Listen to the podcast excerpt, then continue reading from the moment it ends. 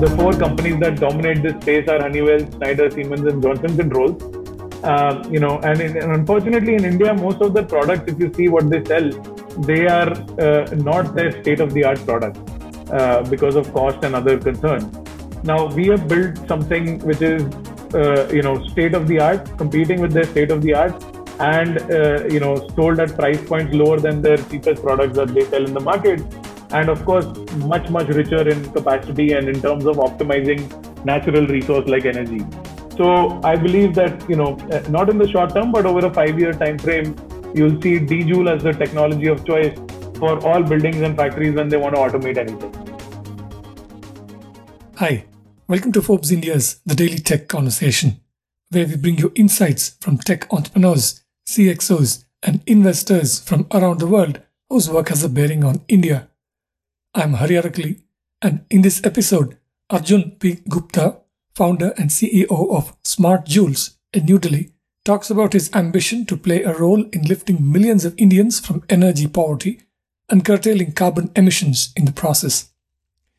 Arjun aspires to build an Indian company that can take on multinational giants such as Honeywell and Siemens in offering a building and energy management automation technology platform is currently looking to raise his Series B funding at Smart Joules, which he founded in early 2015.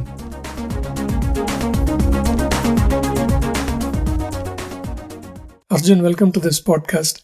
Thank you so much for making time for this. Maybe you could start uh, by just giving us a backgrounder about the path that brought you to Smart Joules. Tell us about your work. Uh, hi, Hari. Uh, great to be here. Uh, so I'm an energy engineer uh, I started my career uh, with a very lucky job in Lawrence Berkeley National Lab, uh, which is a US Department of Energy lab. And uh, there was a program starting there called BIJLI, short for Berkeley India Joint Leadership in Environment and Energy. Uh, there were these two gentlemen uh, in the Berkeley Hills, uh, both Indian. one is Professor Arun Majumdar, and the other one, Professor Ashok Gadgil and you know, this was 2008 when I graduated, and uh, I was not finding a job. One of my professors told me go up the hill and meet these two gentlemen. Uh, they were working in the energy efficiency technologies division in Lawrence Berkeley National Lab. I went there and they were having a meeting about this building simulation, energy simulation software that was being used all over the world uh, for simulation. And they were talking about some particular technical glitch in that software and I was sitting in the room as a young graduate with no job and, you know, wondering what's going on. But they told me, uh, you know, that this program BIJLI is starting and they asked me what I'm interested in doing. I said, I want to work on something that uh, will lead to sustainable development of India. And that's the only criteria that I have for the job that I'm looking for. They said, this is perfect. Uh, you can join tomorrow. So, you know, that was the starting of my journey in energy efficiency. Uh, my I did uh, about one year of research work there, very intensive research on how India can utilize energy efficient technologies to uh, do two things. First is lift about 300 million Indians out of energy poverty. At that time, we had 300 million people without reliable energy access in India. And B, uh, make a big mark on carbon, eliminating carbon emissions. So the headline of my research there, uh, you know, the title was "Eliminating Electricity Deficit in India Through Energy Efficiency," and the key finding was that you know this was again 2008. The key finding was that you know to bring these 300 million Indians out of energy poverty, uh, all we had to do was stop wasting energy. Uh, we did not have to build a single new coal-fired power plant. That's the amount of energy that we waste. So that was the first aha moment for me that you know this is an area that that is super impactful, a very very uh, scaled up way to address climate change as well as energy access issues, uh, and got me very interested. So that was the first uh, moment. The second one was uh, nine years later when I moved back to India. Uh, I got a chance to work in one of the largest infrastructure companies in India, uh, in the chairman's office.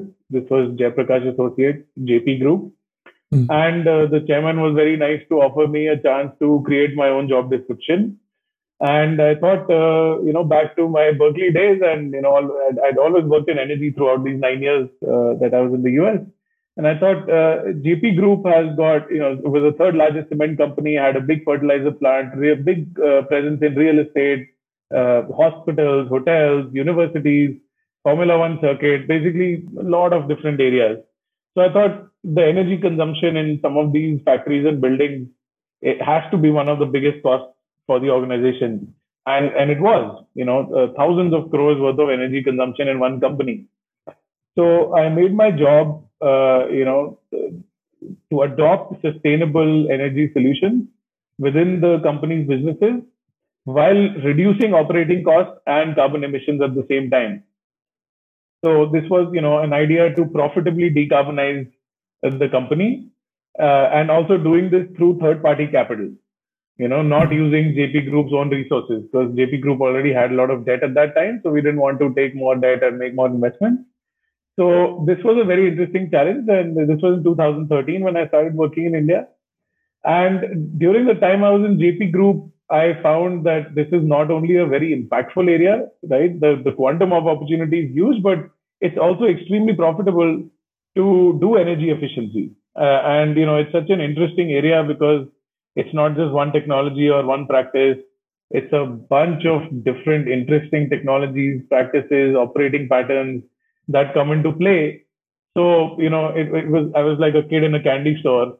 Uh, you know, so many technologies to bring to bear that can help reduce emissions and energy consumption while also increasing the profitability of the company. So, you know, that was the second moment. And then there was a distinct third, which is, you know, a year and a half into this job, I had developed so many projects across the group companies that were able to reduce emissions, energy, and improve profitability. But I found that the supply side, you know, the companies that were there in India that could help JP Group actually materialize these opportunities, right? Actually act upon them uh, were very, very few and far between. So uh, the Bureau of Energy Efficiency publishes a list of ESCO companies, energy service companies, and there were about 150 companies on that list. So I called each and every one of them and and uh, said, these are the projects that we want to implement within JP Group. What can you do? Could you come and design them, execute them, finance them, and share the savings with us? You know, because that's what we were looking for. And hmm. uh, I found that there were there was not a single company which is a world class energy efficiency company. Most of the companies they have a product company, You know, some somebody selling lights, somebody selling heat pumps, somebody selling some other technology, but no, there was not a single solution company. And I thought back to you know what had made other technologies scale, like for example solar, right? The power purchase agreement, the PPA model really helped uh, you know remove the first cost barrier and helped a lot of businesses adopt solar rooftop solutions and otherwise, right? So I thought the same model can be applied to energy efficiency where you remove that first cost barrier and you know th- this was a chance to make a world class company on the demand side of the equation right help help other businesses reduce their energy consumption and do so profitably so those were the three kind of you know points in the journey at different points that brought me to starting smart joules mm briefly, just for folks who might be curious about it, including myself, uh, what got you to come back to India? Yeah, uh, you know, I'm, I, I believe in, uh, I'm really uh, proud Indian and I always wanted to work on sustainable development of India. Even when I went for my undergraduate uh, degree in Berkeley, I was there for four years and uh, my first thought was, let me get back to India as soon as I can. But, mm. you know, I got some good advice that it's good to get some world class experience while you're there so I thought, okay, fine, let me take a job for a year. Then after I finished that job, then I got another advice. Okay, now you need, you should do a master's degree because there's so much more to learn. Then I went for master's degree. Then after that, I was again, you know, desperately looking to go back to India. But then I found a startup over there, uh, really amazing entrepreneur, Paul Sellew, who was starting Harvest Power, organic waste to energy company, which in a year became the largest organic waste manager in North America, funded by Kleiner Perkins there I got a job. You know, I told Paul that I want to go back to India as soon as possible. He said, okay, well, why don't you work here for a year and a half? And then once you learn the business over here, you can help us uh, take the business to India. So I thought that was a fantastic opportunity.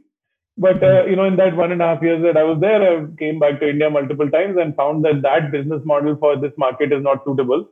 Uh, those are very large capital intensive facilities, whereas India is probably requires more of a decentralized infrastructure for organic waste management. Mm. So, uh, you know, I realized that's not going to work. Then, you know, finally after nine years, I thought, okay, now there will always be opportunity in the US, but if I don't go back to India now, it's never going to happen. Uh, and then I got this wonderful opportunity with JP Group. Hmm.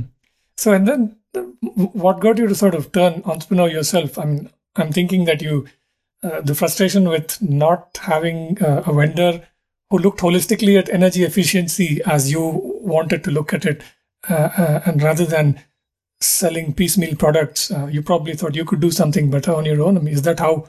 What that was the sort of thought process? How did you become a startup mm. founder yourself?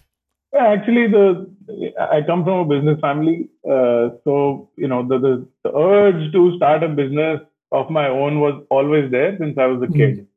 Uh, second, you know, I was part of the energy innovation and MIT Energy Club, uh, that community, and that was a highly entrepreneurial community as well. You know, while I was in my master's degree, there I took a course called MIT Energy Ventures uh, actually started a company while I was a student over there as well, uh, along with a couple of other students. And they are still continuing on the company in today's date, which is fantastic. So, you know, that kind of training further bolstered my interest into starting a company. Um, when I came back to India and took this job, uh, I was pretty clear with the chairman that I'm not going to be in this job for too long right? While I'm here, I'm going to produce uh, all the results I can for the company, but maybe, you know, maybe around two years I'll stick around and then my goal is to start my own company. So that was always a consistent theme that I wanted to start something. But when I saw, you know, that this is an area that I know a lot about, right? So I've got a good amount of knowledge in energy efficiency. Uh, and it's an area that really interests me because uh, you know it's very interdisciplinary in nature and i always did like engineering economics policy everything together mixed so it would allow me to work on all those areas together and then third that there was a real need in the market and a huge gap right not a single world class company in energy efficiency everybody was focused on renewables uh, but nobody was looking at this problem so you know i thought that you know nothing better than to start now Mm-hmm. Let's uh, sort of dive right in to Smart Joules. Tell us about uh, the company. Uh, what's at the heart of your work? Yeah, uh, so you know, Smart Joules is a mission-driven company. Our mission is to eliminate energy waste. People don't really think of energy as a thing that is wasted. We think of solid waste, but there's a lot of energy waste. So our mission is to eliminate energy waste uh, you know, our, our target and our vision is by 2030, before 2030, to avoid 29 million tons of carbon emissions. Uh, that 29 million tons comes from is derived from the global target of reaching halfway to net zero by 2030. So to get there, we'll have to avoid 29 billion tons of carbon. And I feel like if we're any entrepreneur is working in climate action, they should target addressing at least 0.1% of the problem, right, with their company. And if not, then it's not really going to matter, right? So that's the thing about scale. So 0.1% of the global target is something that we are targeting within this decade. Um, how we do it is by making energy saving simple, substantial, and profitable for other businesses. These are the three tenets of our business to make energy saving simple, substantial, and profitable uh, for other businesses. So uh, how we do it, uh, we've got uh, three offerings. Uh, one is called Joule Pays, pays for pay as you save. Uh, hmm. this offering is for the existing stock of infrastructure that we have. So here in Joule Pays, we go to a facility and say, your historical consumption of energy is, let's say, 100 units. Over the last three years, you've been consuming 100 units on average year on year, right? Now we come into the facility and say, we will reduce this 100 units to, let's say, 80, right? Depending on what's the starting position, we offer a guaranteed reduction based on the historical levels. Then we say we will do all the work that is required to bring your facility from 100 to 80. Right? We will do all the design work, the execution work, the operations and maintenance work, the automation work, the technology work that is required, and the funding that is required to bring your facility from 100 to 80. Once we bring it to 80, that means we have saved you 20 units worth of energy, right? uh, every month we will calculate and show you how much savings we are delivering to your facility. And we will only charge a percentage of the savings that we deliver to you every month under a long term contract, right? So just like in a power purchase agreement, you sell kilowatt hours, right? Energy. Here we sell saved energy to our client, mm-hmm. right? And all the work to design, execute, manage the whole energy efficiency project is done by SmartJoule. So for the client, it gives you a guaranteed reduction in energy at zero investment, right? So basically, we are going to a client and saying we're going to put a check in your pocket every month, and you have to do nothing except allow us to work in your facility. Uh, and you know, of course, in addition to the energy efficiency improvements that we will bring, there will be additional improvements in terms of quality levels, in terms of technology, in terms of visibility levels, in terms of reliability of your operations, and in terms of the life of your infrastructure. So all of these other benefits are on top and you know completely to the account of our customer, and we don't take anything for that. So this model has been very successful. Uh, you know, we have achieved about 35% reduction in energy consumption, uh, in total energy consumption for all our clients till date, on average across our portfolio. And uh, this single model has reduced carbon emissions by about 100,000 tons uh, till date. Now, uh, while we were looking at this model, right, this was a primary model that we went to market with because it's very easy to understand and you know everybody knows how much money they're spending because it's in their bills. And when they see that somebody's coming to reduce their bills you know they like that model. Now while we were executing this model we realized a couple of things. Uh, one is that you know uh, we are really good. Like one of the largest single end uses is air conditioning right? We're working a lot with buildings and we're like well air conditioning is, is con- contributing about 60 70% of the total energy consumption of the buildings that we're working with. So we have become really good in centralized air conditioning and making those systems very efficient. Then we realized another thing that actually most of the buildings that will exist in india over the next 20 years are yet to be built so while we have a model for the existing building stock we didn't yet have a model for all the new construction that was going to happen. Mm-hmm. Then we also realized that actually if you look at the levels of energy saving right how are, how do you generate energy saving? There are four primary levels. The first one is design really good system design. The second one is selection of really highly energy efficient equipment. The third one is data driven operations so continuously optimized operations using data rather than some rules and then the fourth one is behavior right how do we actually behave and uh, consume energy as users of the facility so we we always target the first three. Behavior is very difficult to influence. Uh, that's not our business. But the first three, right? World class design, investment in highly energy efficient equipment, and data driven operational efficiency. These three we really target. And if you look at the opportunity in design, it's a lot more in the new building stock rather than something that already exists. So we knew that we can actually make an even bigger impact when we target new facilities. So we came up with a new business model called Joule Cool. This one is a cooling as a service business model. Here, again, this is a utility business, right? So, you know, imagine uh, you're a building or a factory and you need to buy power, right? You don't go and build your own power plant unless you have a very huge factory. What you do is you, you go to a utility and say, okay, I want 100 kilowatts of power, uh, you know, so you have a demand charge for that. And then based on how much power you consume every month, you pay the utility. So what hmm. we're doing is we're, bringing the same model to cooling, which is a very large end use, and I'll tell you the numbers around that soon.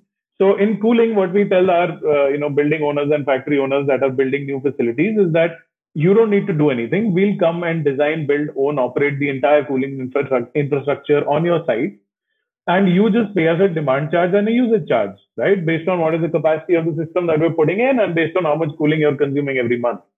So that is our business model for new facilities, and that is also seeing really good demand in the market and good acceptance.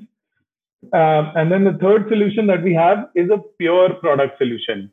So to enable, you know, as I mentioned, to enable either Joule Pays or Joule Cool, you require the, the third part, you know, how you produce savings is operational efficiency, right? So currently, you know, most of our facilities are operated by human beings, and these people, you know, the operators uh, are very highly skilled in terms of reliability, right? To make sure that they are doing good troubleshooting. But in terms of energy, they actually operate these facilities on thumb rules. They don't really know what are the implications of the operational decisions that they make. And they don't really have much insight into data. So what we developed over the last six years is an IoT technology platform called DJoule. Here, it completely automates the operations of these energy consuming systems like air conditioning, compressed air, hot water, large energy consuming systems. And uh, so it automates them and operates based on data, right? So the design of the facility, what kind of equipment do you have? What is the real-time operational efficiency of each of the equipment? What's the best way to operate, right? Which equipment to operate at what levels, what set points? All of these decisions are made automatically by our IoT platform uh, uh, in real time, right? And all the assets are automated. So this DJoule is used in each of our uh, business models, JoulePays and JouleCool, and also sold as a standalone product for people who are just looking to buy intelligent automation technology. So that's the nutshell of our business, Hari. Hmm. Can you give a couple of quick examples? By design, do you mean, for example, better ventilation, better lighting? I mean, I'm sort of Sure. talking in a simplistic manner as a layperson. Equipment, you already mentioned uh, air conditioning and maybe in terms of uh, data driven operations of these large buildings, etc. Just give us some specific examples. Sure. Uh, I'll give you specific examples of some of the facilities. So when you look at design, right, uh, what we look at is life cycle impact of, of energy consumption of any system design. For example, uh, you know, should you use, should you install uh, four equipment that are all variable speed, or should you in, install two equipment that are fixed speed and two that are variable speed? Then you know we look at frictional losses, for example, in water distribution. In air conditioning, one of the main energy consumers is distributing water throughout the building. So what are the frictional losses and the piping design that is that should be there to minimize the frictional losses? Then you look at the air distribution, right? So if you have 10 areas to cool, right? Should you have one equipment cooling all 10 areas or 10 different equipment cooling these areas? So what should be the ducting design, uh, right? That, that should be in place.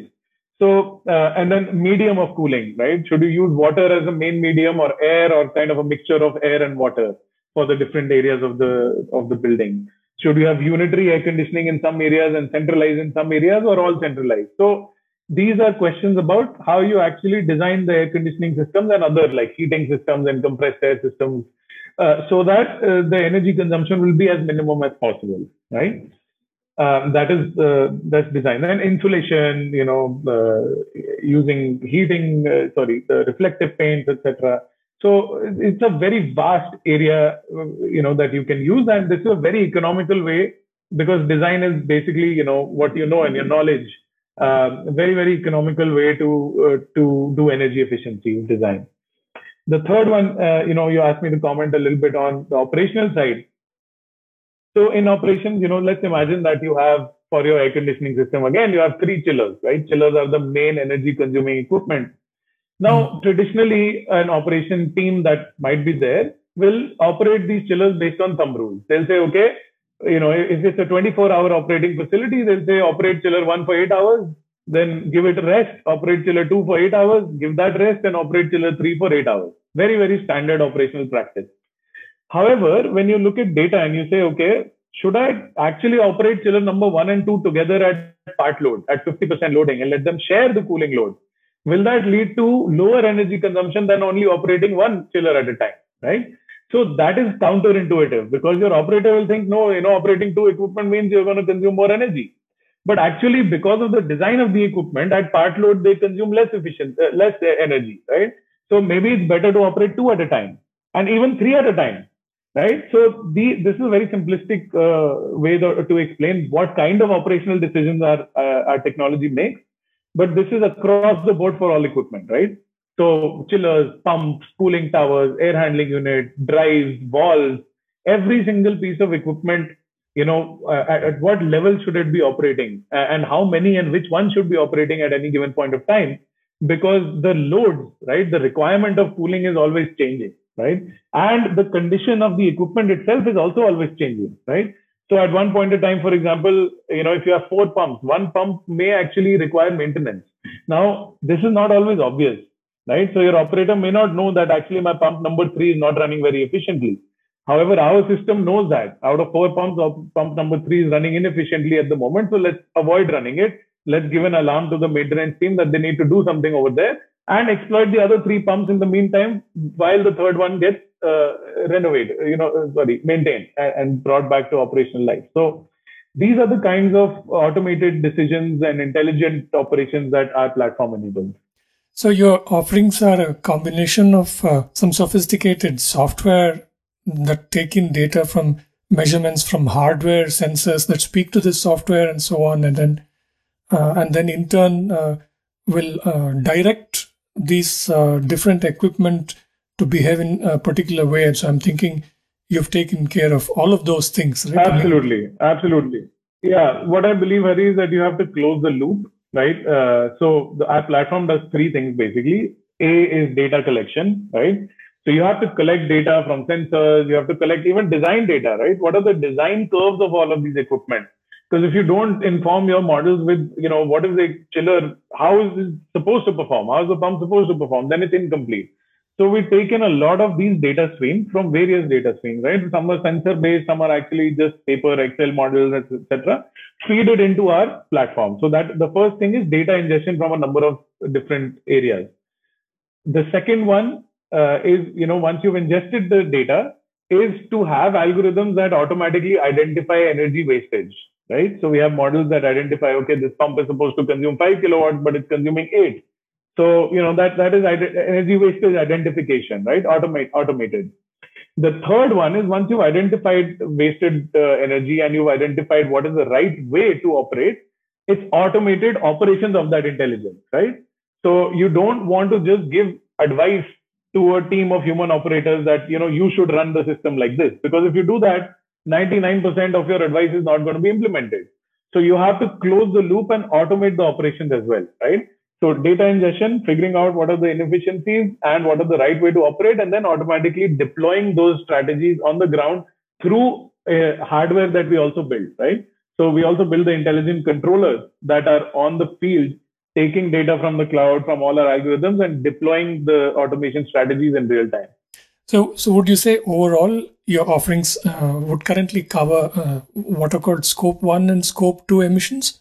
Absolutely correct. Scope one and scope two is where we are uh, focused. Scope one because we work a lot on you know the fuel that is consumed on the site. So a lot of our customers have are consuming a lot of diesel, right? So for hot water and steam generation, uh, unfortunately, the primary fuel in India right now is diesel. Right? People have diesel boilers on their site, and diesel is one of the worst fuels. Uh, of course, it, it's a good fuel, as in it has a lot of energy intensity. So you know, liquid fuel, easy to transport, etc. And the density of energy in, in, in a liter of diesel is is amazing, right? However, it's a very polluting fuel, as we all know, right? And we import most of our diesel. So, scope one emissions in terms of eliminating diesel use the second one is gas. There's a lot of natural gas use. Natural gas is extremely expensive. Uh, it's a cleaner fuel than diesel and oil, but still uh, it's a hydrocarbon. So, you know, we also reduce uh, the, the, natural gas usage on the site for our customers, where it, you know, related to hot water or steam.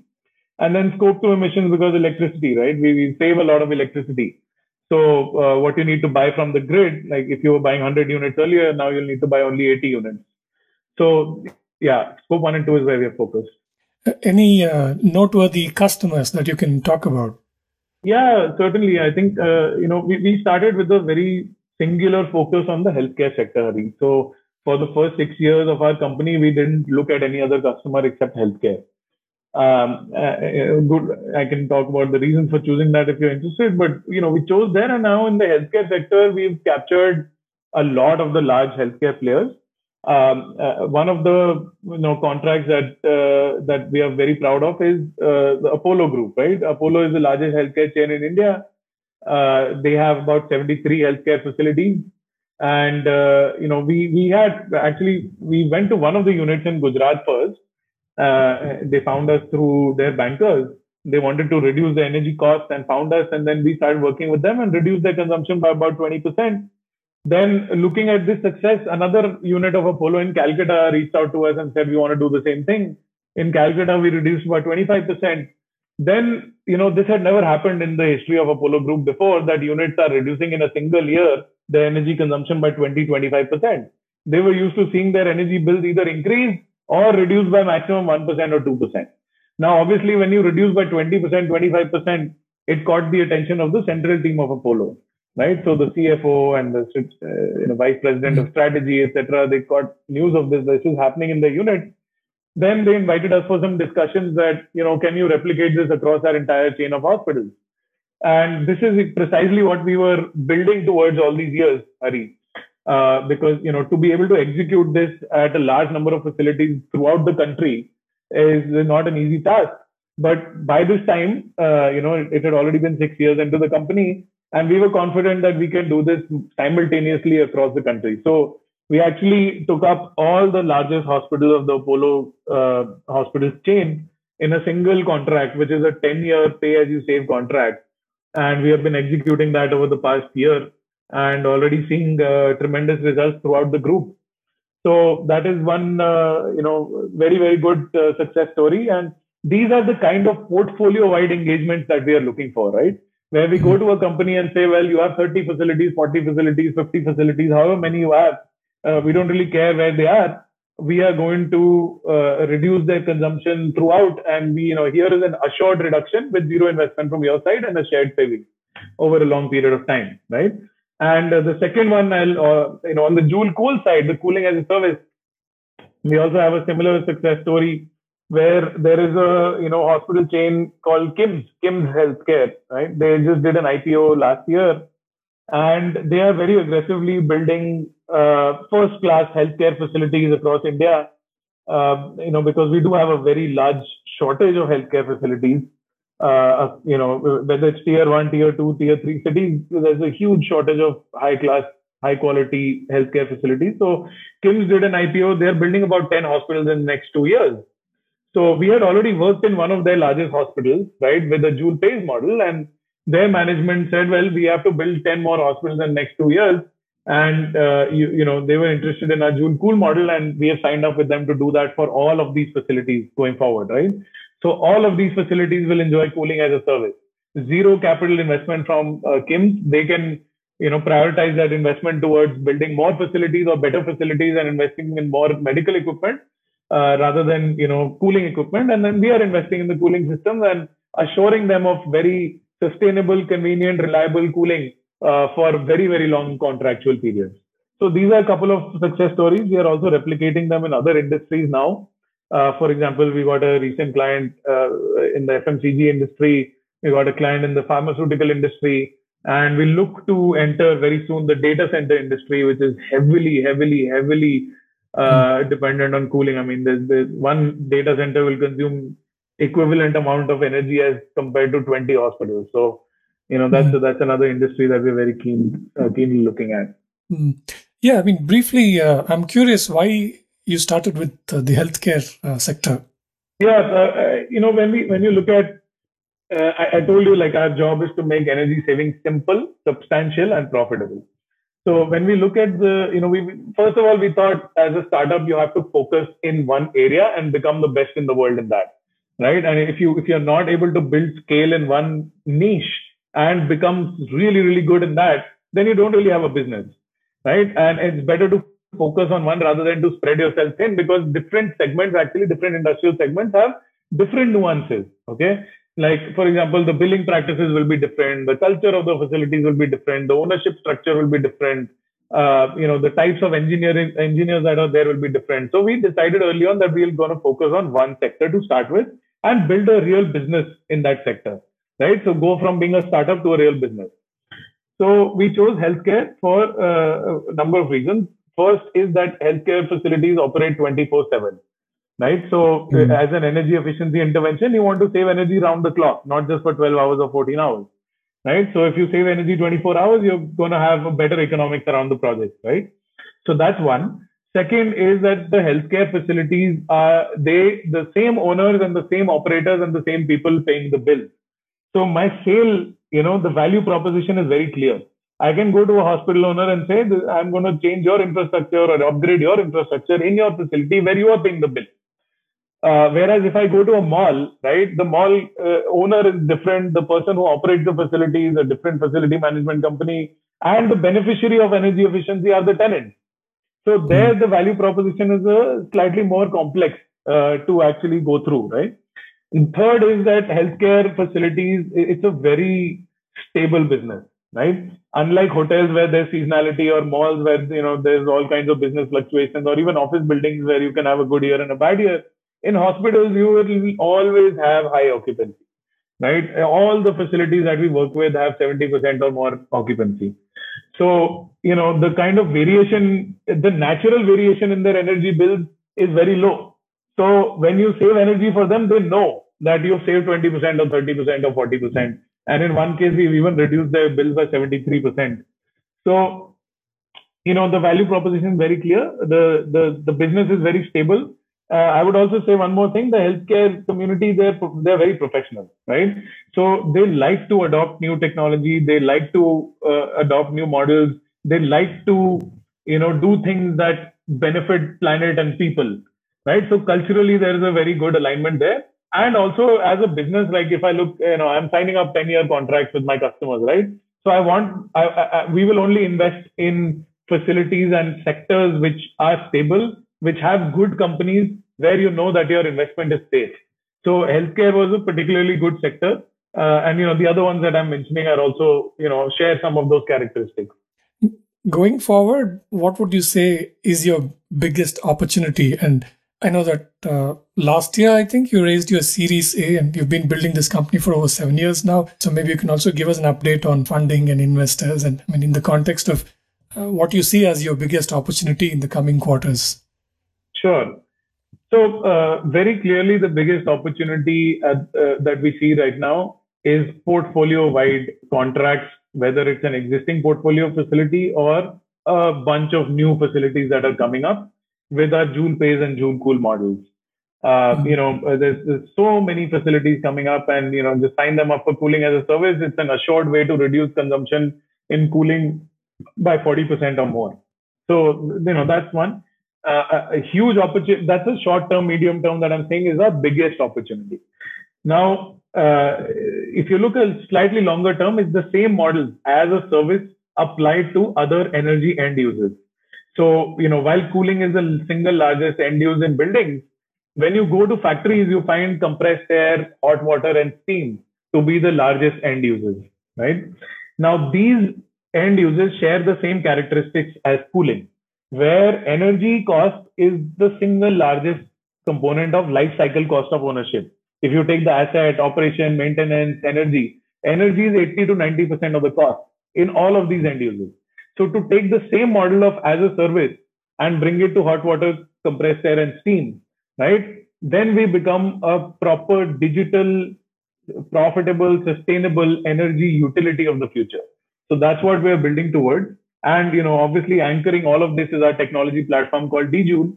And, uh, you know, if I, if I talk about DJoule also, Hari, it's, it's quite fascinating. It is a standalone automation technology, which is way advanced compared to the regular building management systems and automation systems for utilities that you see today. There is not a single Indian company that has attempted to build a world class uh, building management system, right? There are a lot of analytics companies, there's a lot of other kind of IoT kind of companies, but not a complete building management system that has been built out of India uh, till date. The four companies that dominate this space are Honeywell, Schneider, Siemens, and Johnson Controls. Uh, you know, and, in, and, unfortunately in India, most of the products, if you see what they sell, they are uh, not their state-of-the-art products uh, because of cost and other concerns. Now we have built something which is, uh, you know, state-of-the-art, competing with their state-of-the-art, and uh, you know sold at price points lower than their cheapest products that they sell in the market. And of course much much richer in capacity and in terms of optimizing natural resource like energy. So i believe that you know uh, not in the short term but over a 5 year time frame you'll see DJoule as the technology of choice for all buildings and factories when they want to automate anything. So that that's you know that's also something that we we want to build. So these are the big opportunities. In terms of funding of course i mean this is a capital intensive business. This is not a SaaS business. Okay. This is a hardcore energy business. So it, is going to require a lot of capital to build this up, right? To build a utility company, basically, you need a lot of money. So we raised, we raised the Series A, and that time, you know, the, the single thing that we wanted to prove was that energy efficiency cannot only be done at one facility at a time, but at a full portfolio at a time. So we, we've done that with a couple of, you know, we've proven that with a couple of cases now. Now, in fact, we are uh, we're just starting our next fundraise, which is going to be quite substantial. And with that, uh, you know, with that fundraise, we are going to really accelerate uh, this Joule Cool and JoulePays, and not only look at healthcare, but also go into uh, you know uh, about three other industries where we think this opportunity is really uh, huge and immediately actionable. So our current investors are, you know, Asian Development Bank, ADB Ventures. They started a new climate fund by the, you know, around the time we were fundraising. So we were among their first investments anywhere in the world. Uh, we've got, uh, you know, a couple of uh, impact funds like Raintree, uh, and then Sangam Ventures, um, and then Max, the real estate company, Max uh, Real Estate. Uh, they have also invested in our company, and a lot of angel investors. So we've got Mr. Nadir Godrej, then we've got uh, Mr. Saket Burman from the uh, Dabur family. and then, you know, a couple of my ex-colleagues from Harvest Power, you know, I believed in them and, you know, they told me that whenever you start your company, we'll invest in your company. So Paul Sellew and Wayne Davis from Harvest Power, these guys, I mean, Paul is building another climate venture right now in the US. Uh, just raised four, five hundred million dollars for that, and he, he's also an angel investor in our company. So th- this is our current uh, investment uh, investor kind of landscape. And going forward, we are really looking to work with the, you know, a very uh, good uh, kind of uh, climate focused investor, which thinks about long term and is excited to build, you know, excited by this opportunity to build a new type of utility. Mm. So I'm thinking you'll need upwards of 20, 25 million dollars. Yeah, yeah, certainly. I mean, upwards of 30 million dollars. Uh, we haven't finalized exactly what that number is going to look like, but definitely up, upwards of 30 million dollars. Wonderful. Lovely update, Arjun, about your work. Thank you again for making time for this. Definitely hope to keep the conversation going. Thank you very much, Hari. And, uh, you know, one more thing I would say before I end is that it's a very exciting time to be a climate entrepreneur. And, uh, you know, I've been doing this since 2008, but now in 2022, the environment for climate innovation is fantastic. There are a lot of good innovators and uh, you know, uh, another thing that I do apart from Smart Joules is Sustainability Mafia, which is our non-profit, uh, where we have about 50 to 60 climate tech entrepreneurs, all building really amazing ventures. So I hope to see some of them on your platform featured. I you already featured a couple of them, uh, including Climbs, and I hope to see many more coming up in the future. That's it for this conversation. You can find all our podcasts at ForbesIndia.com and on your favorite podcast apps. I'm Hari Arakali Thank you for listening.